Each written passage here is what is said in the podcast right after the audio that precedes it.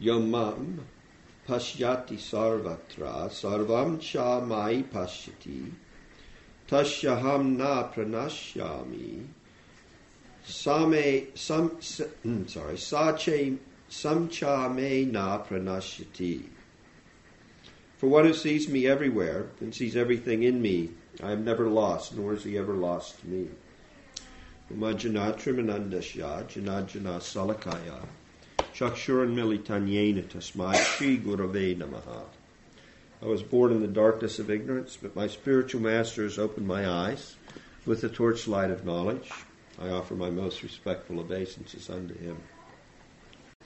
At this place in the sixth chapter of Bhagavad Gita, the Supreme Lord Himself is revealing to Arjuna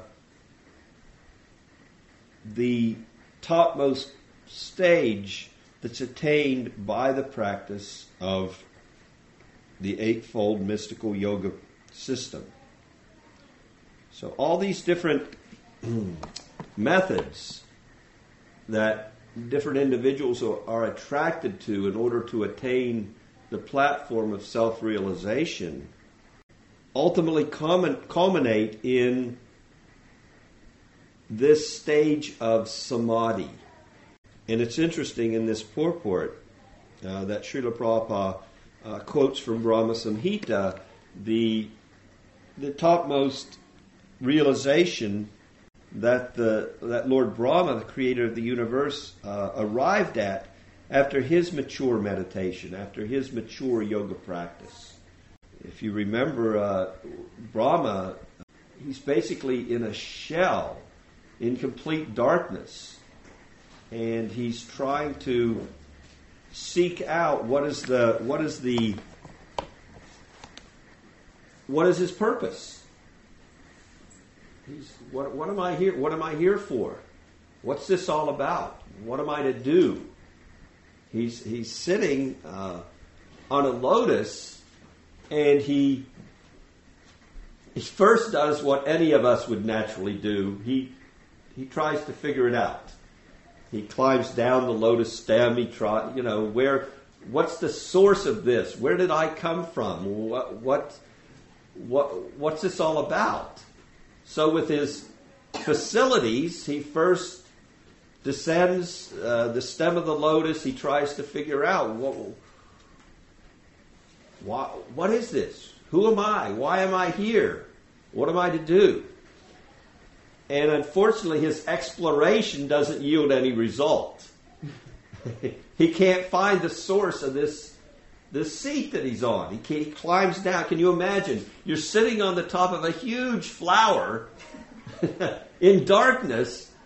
So you, you naturally, well, let me climb down the stem. Let me, you know, I can, there's a stem here. And he goes down the stem. What's the source of this? How did I get here? So he climbs down and he can't he can't reach the source. He can't figure it out. So he goes back up and he sits back down. and at that time he hears uh, an unembodied voice, it says. Okay? He hears an unembodied voice. And a simple instruction which he could understand. Tapa. Tapa means austerity. Don't try to explore to come to the knowledge of why you're here and who you are and what you're to do, exploration has not been successful to you, Tapa, perform some austerity. Sit still and meditate. We know the conclusion of his meditation. He, he meditated for a sufficient time, and in due course of time, the spiritual world, the world of the Supreme Lord Himself, was manifested in his heart. He meditated for a long time, thousands of years. This didn't happen overnight. So he meditated. Huh? yes, even his light, which is longer than we can imagine. Uh, billions of years. He finally saw the conclusion of his meditation as a spiritual vision which is manifest in his heart. Imagine, imagine that, that you can reach that level of, of realization. He actually experienced. It wasn't a dream, wasn't some some fantasy. He didn't think this is God and this is the spiritual world. He experienced the Supreme Lord in his original form as Lord Krishna, Sima Sundar, blackish color, Sham, and he actually saw the Supreme Lord in enjoying, of course, the only way the Lord would enjoy in complete happiness, surrounded by his most intimate uh, rela- relatives and lovers. The conclusion of this mature meditation and this vision of the spiritual world was relayed by Lord Brahma in a series of verses called the Brahma Samhita. Well, Brahma is the creator of the universe. Samhita is a song. He relayed what he experienced, and that has been passed down to us through disciplic succession, and this is one of the verses. Premanjana charita bhakti vilochanena. There's so many verses. And in all these verses of Brahma Samhita, the one is allowed to get a glimpse of Brahma's transcendental realization. In this verse, Yam Samasundara Machincha Guna Swarupam. In other words, the Supreme Lord's rupa, his form, is that of Sundar. One cannot see the Lord until he's fallen completely in love with him. Now, what's this mean? The pulp of love. What does that mean? Whose eyes are anointed with the pulp of love. Now, we have some experience of some love in this world, of course. What is Lord Brahma referring to here?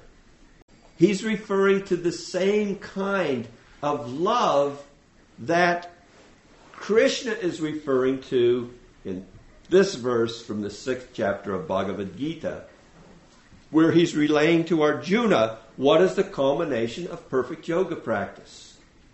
Perfect yoga practice for one who sees me everywhere. Now, we've had some experience of love. When you first fall in love, what, what, what do you see everywhere? You see the beloved. You see the beloved.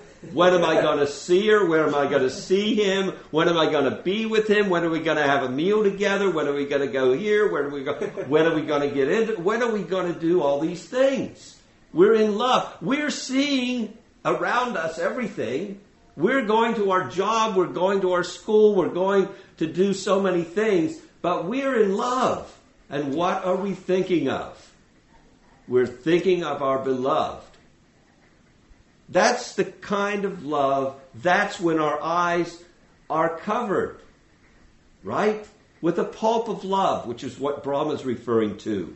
The same love Krishna is referring to in this text. For one who sees me everywhere. That doesn't necessarily mean that you're seeing your beloved directly, but you're seeing them in that your whole focus, your whole consciousness is on that object, that supreme love. Now, when our whole focus from the practice of yoga culminates in seeing the Supreme Lord Himself everywhere, that's the perfection of yoga practice that Lord Krishna is relaying in this verse we can have some understanding of that topmost platform of samadhi, of trance. Now it's interesting that in, in the verse that Srila Prabhupada quotes from Lord Brahma, who is the head of the Sampradaya, Lord Brahma is talking about the Supreme Personality of Godhead in his original form. Now the Lord's unlimited. He has unlimited forms. And he manifests these forms according to the loving desire of his devotees. So some devotees want to see the Lord in one way or in another way, and they're attracted to the Lord in that way. Just like in religions throughout this planet, we see that different cultures are attracted to the supreme in different ways, don't we? Like we see the Native American culture, they're attracted to seeing the Lord in nature.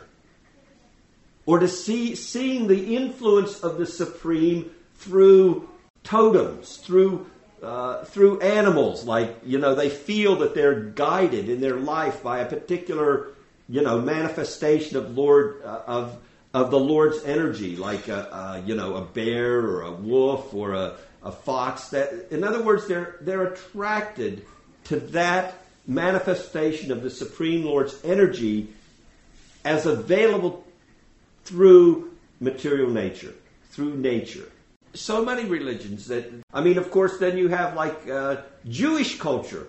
Jewish culture, they they say that God is so high, so so much above us that we can't even conceive of Him. Christianity, they see the Lord in His. Well, they see a manifestation of the Lord as the supreme sacrificer he loves us so much that he gave us his only begotten Son. Or the Son is the Lord. Well, in a way, the Father and the Son, they have the same purpose. They're one and the same, aren't they? In that culture, in that particular culture, seeing the Lord as that individual who is willing to sacrifice everything or that God who's willing to sacrifice his own son for our benefit. That's their whole religion. The main point I'm trying to get at is also in our tradition, as understood through the Vedas, which are coming down from Brahma, the creator, after his mature vision and, and, and actual seeing of the Supreme Lord in his own abode, in his original form, as Sundar, Govinda, Lord Krishna, that that is the that is the goal of our vision of the Supreme Lord, is that young boy who's enjoying unlimitedly in loving exchange with his devotees. Now, in the purport, Prabhupada points out that actually the Vaishnav, who's coming like Lord Brahma, he's seeing the Supreme Lord as Sundar, And, he, and the distinction is made between that vision of the Supreme Lord, that manifestation of the Lord, the Lord is unlimited, unlimited manifestations, is a little different vision because of knowledge than the vision that a yogi normally attains of the Supreme Lord in his heart as Lord Vishnu. So the yogi, in the, in the traditional yoga sense, in this practice that Patanjali is given, this practice of Astanga Yoga, generally he sees Lord Vishnu within his heart. But at the end of the purport, Prabhupada synthesizes and says, but the loving exchange that's experienced ultimately renders the same result. So whether the vision be of the Supreme Lord, like Lord Brahma saw him through, through his mature meditation, and actually glimpsing, having a glimpse of, of, the, of Goloka, the topmost level of the spiritual world, and that of the, the practicing yogi who's perfected his life in samadhi, that vision results in the same ultimate realization of loving exchange with God. So Prabhupada says, in the case of the yogi who sees the Lord as Paramatma within the heart, the same applies. The same as Lord Brahma's vision. Such a yogi turns into a pure devotee and cannot bear to live for a moment without seeing the Lord within your, himself. So we can imagine that it, through mature practice of yoga to actually come to the platform of seeing of experiencing and seeing the Lord on the lotus within the heart that You're so enthralled by that vision, by that experience. And that's what's, what it's really about, isn't it? We practice yoga, we, we take to the process of Krishna consciousness not because it's some great religious practice or it's, uh, it's for some, our moral upliftment or for any material gain. A true transcendentalist, a true spiritualist, has no desire for such gain.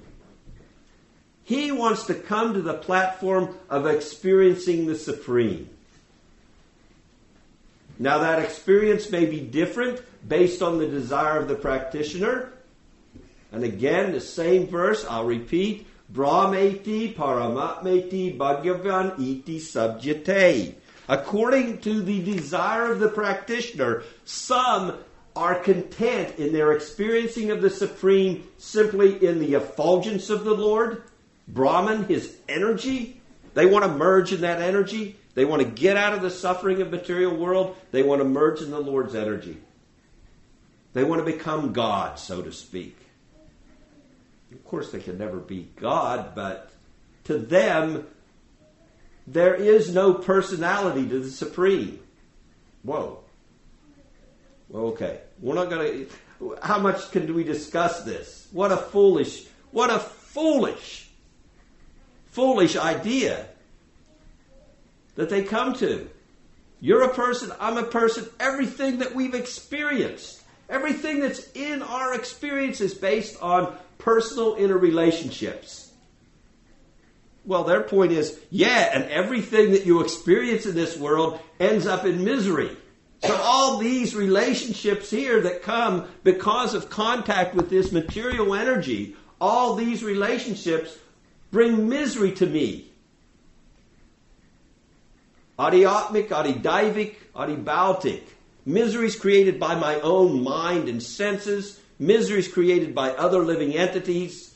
The mosquitoes come, the snakes come, whatever the elephant, whatever may come and eat us up.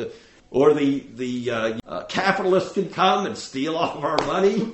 That's another living entity of a sort. We're suffering. We're suffering from our own mind and senses. We're suffering from other living entities.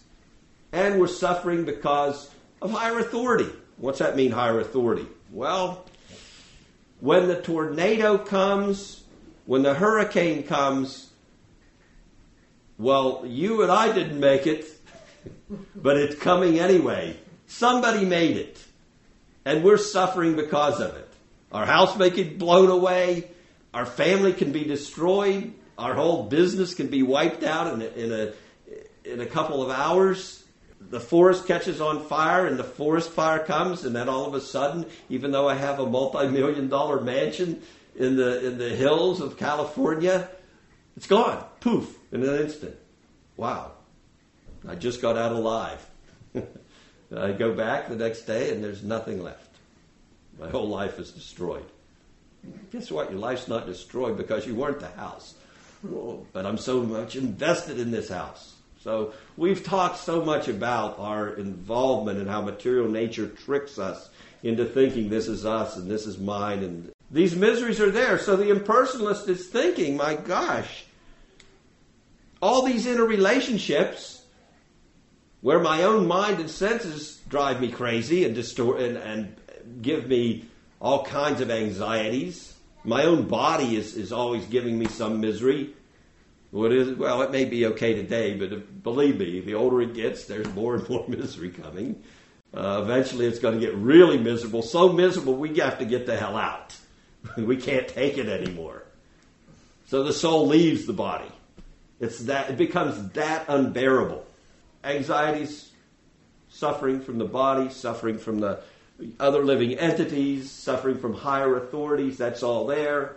And transcendentalists think if there's any involvement with anybody else, that can't be a good thing because wherever I've, whatever I've experienced in this world has resulted in misery. So therefore, the ultimate transcendental position must be one without personality. It's just the energy.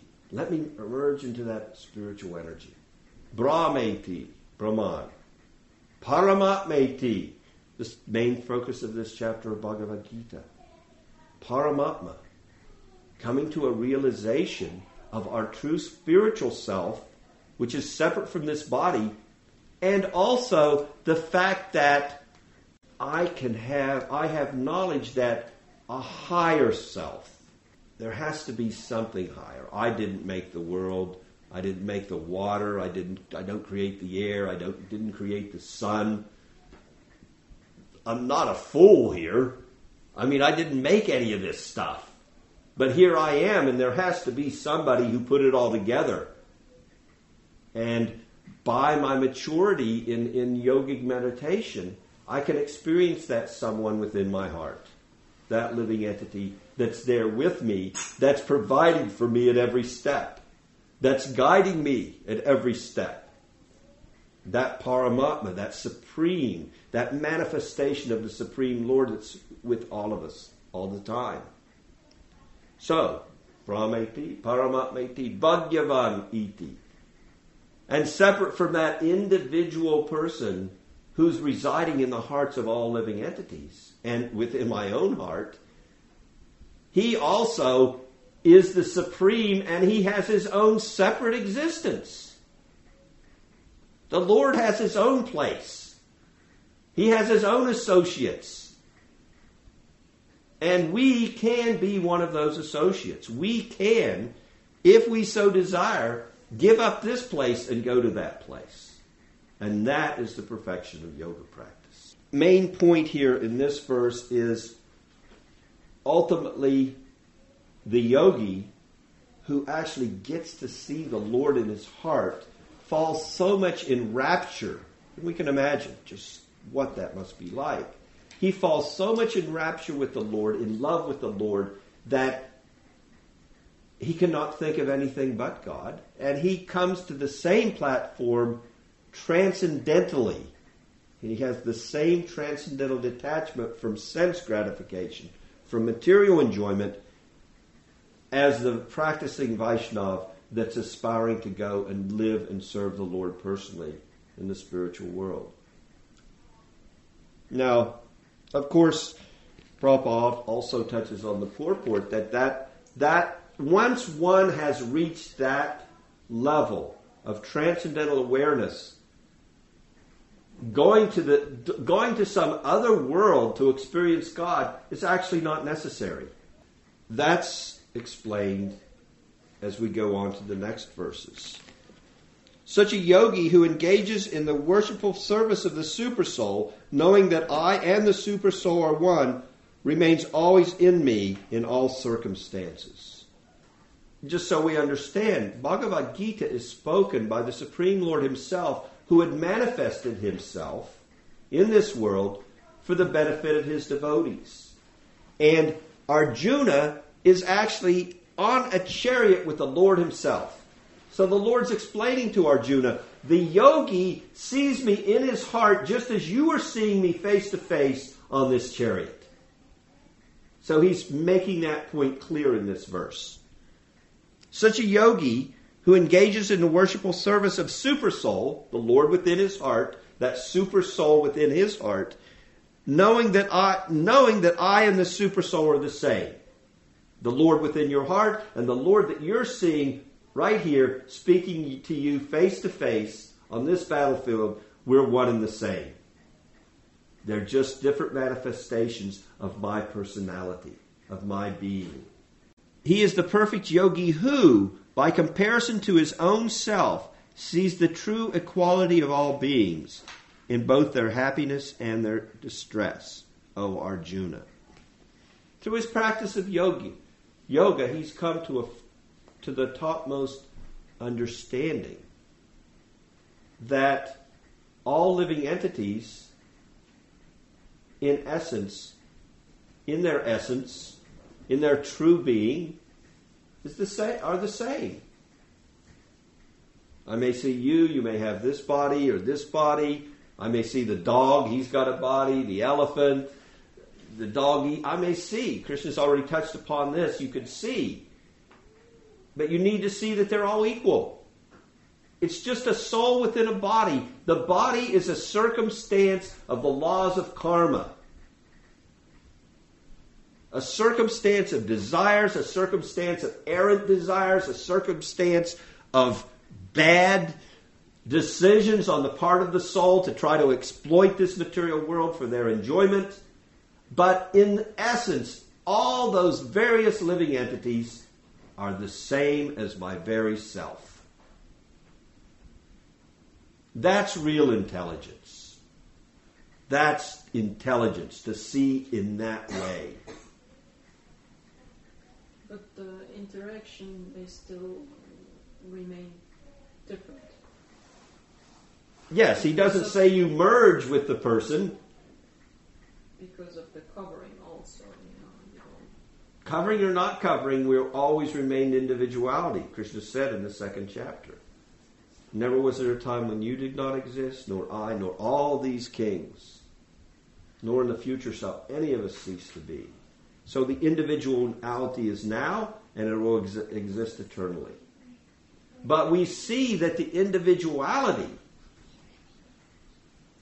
in that individuality, still, in essence, we are all the same. We're all a fragmental portion of the Supreme Lord.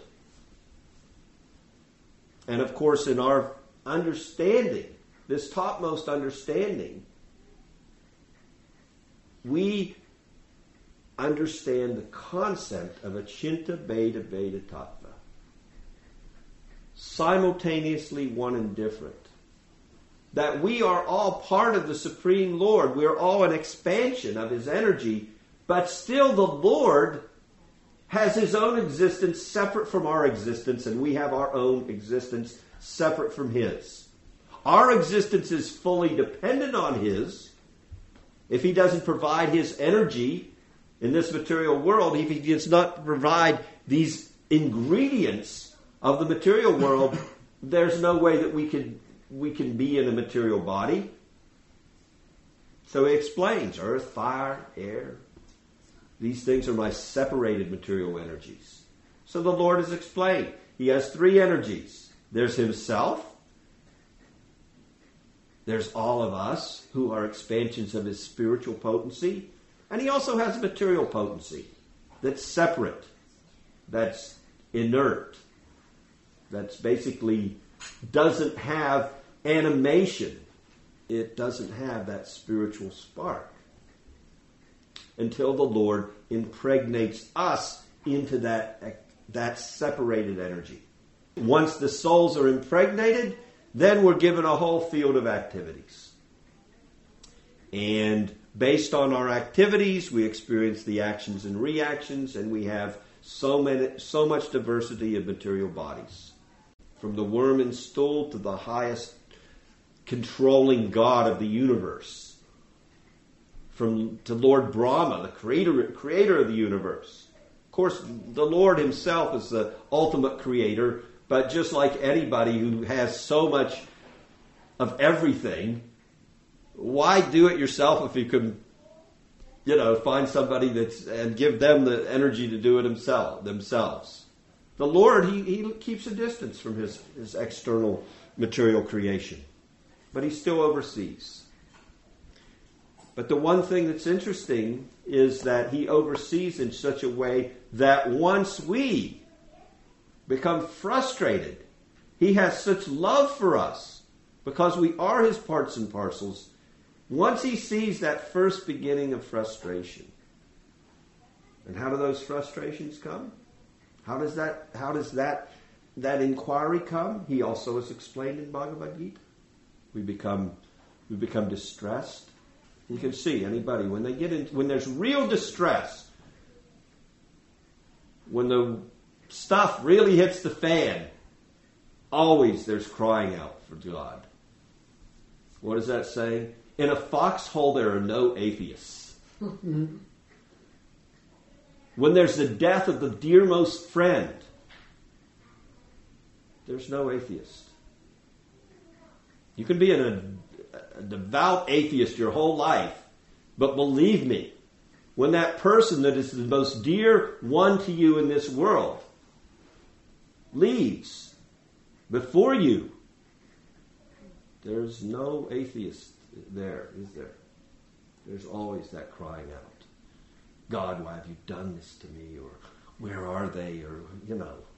One wants to see God.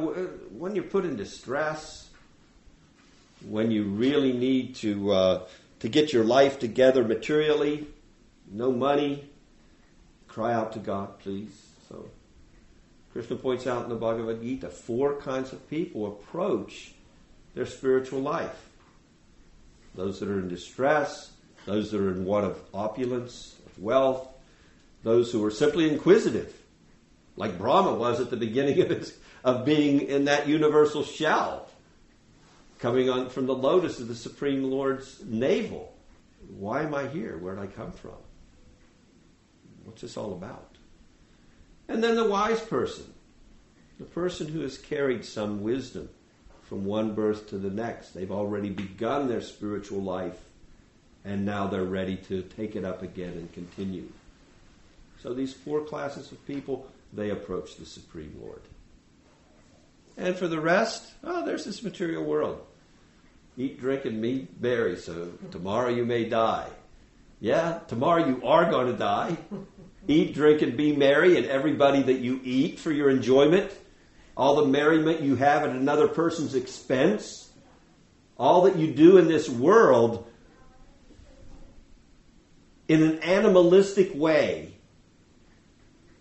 unfortunately, you're going to have to pay the price. You know, it doesn't mean that the Supreme is is uh, is not uh, is not concerned for everybody in the best of ways. He wants the best for everyone. But not everyone takes his advice. No, not everyone takes to spiritual culture. No, not everyone takes shelter of, of religion or, or uh, scripture. And some people are just content just to be the most vicious, animalistic, uh, sinful people that, that uh, simply inf- inflict pain and misery on someone else. Don't think you're going to get away with it. Material nature is not like that. You may not be persecuted by man's law, but you're not going to get away with it in, in, the eyes of the Supreme. And similarly, all those good things you do, those are not going to go unnoticed. But ultimately, going up to the heavenly planets because of your good deeds, or going to hell, hellish planets and suffering because of your greed and avarice and murder, going to high or low, from the highest to the lowest. All these planets on this plane, on this material plane, which is independent of a loving exchange spiritually with the Lord, these things are never going to give us full satisfaction. There'll be some satisfaction, but we'll never be fully sat- saturated in transcendental love. That is the whole process of Krishna consciousness, God consciousness. How can I get saturated in that blissful exchange with the Lord? Perfect yogi, he sees your predicament and my predicament and his predicament and the dogs and the cats and whatever. Every living entity that we see is in the same predicament, just different situation. I may not have done things so well in my last life that I look like Brad Pitt now. but still, Brad Pitt and I, we're still souls. And next life, I may be beautiful and have the most gorgeous woman, and he may be like me. But really, from a spiritual platform, the same. Same living entity.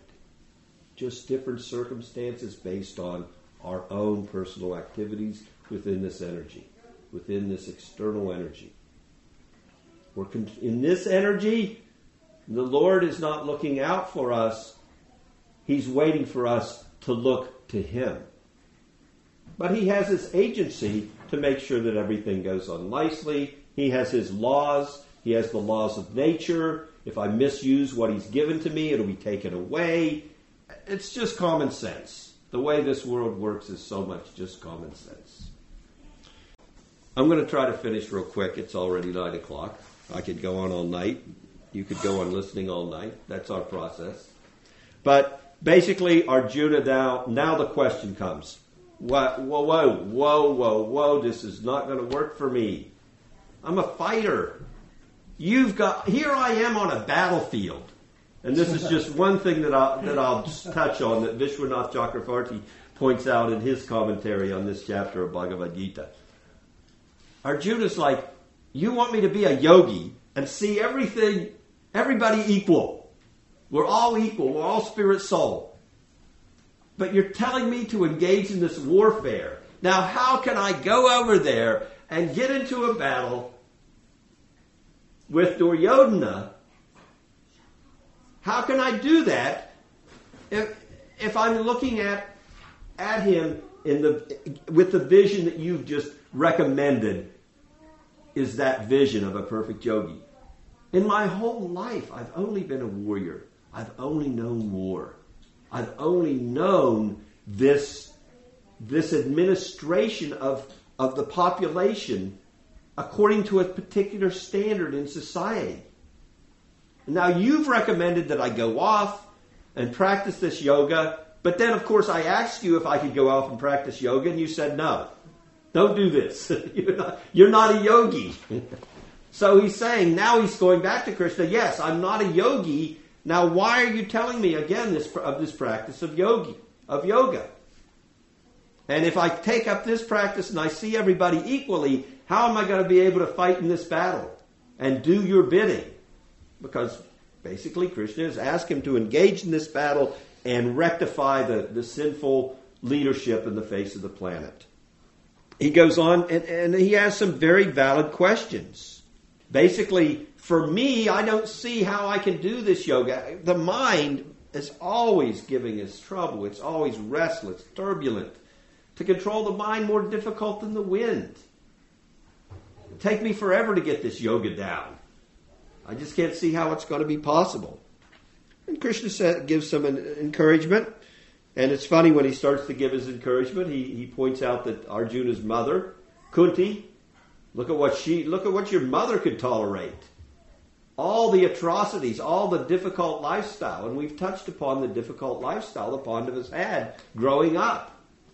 So Kunti, she withstood all those difficulties, and she still kept her mind focused on me in love so you should always do you should also do like that. And if you don't do like that, self-realization is going to be a real difficult thing. Right? Text number 36. For one whose mind is unbridled, self-realization is difficult work.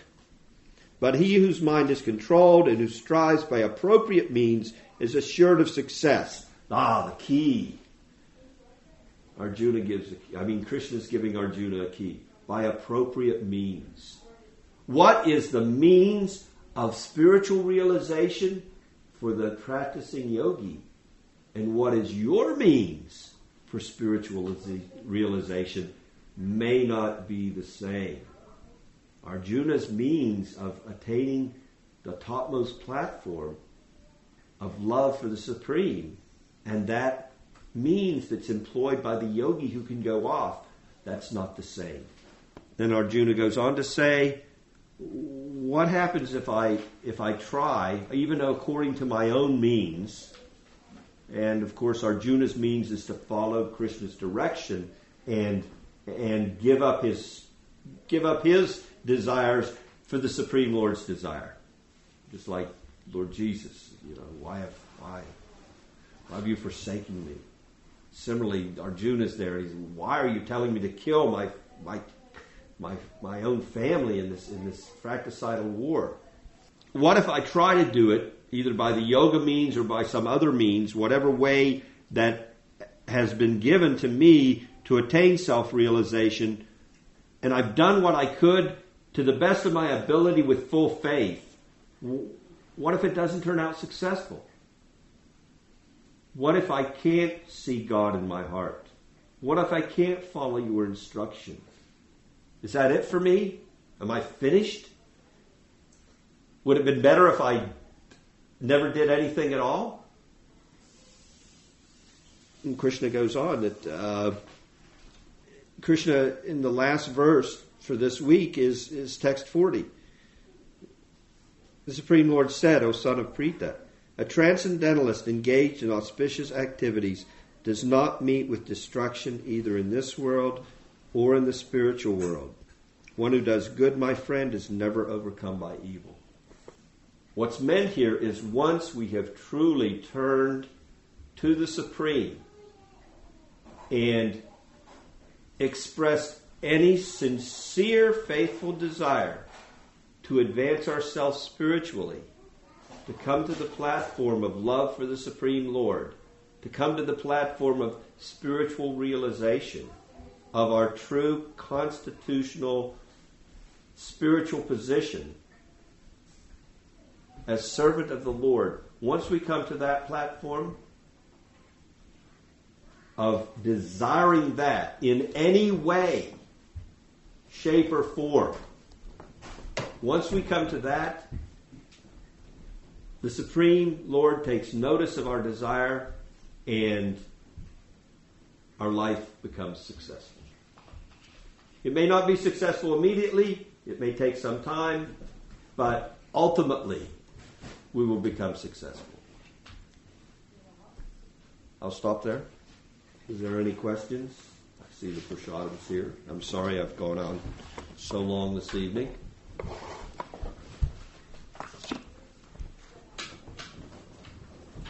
Questions? Corrections? You said Krishna takes, you know, different forms to way depending on uh, the our, how we want to love him. Yes, yes. rasa. Mm-hmm. Is it also the case how you will serve your spiritual master? What do you mean?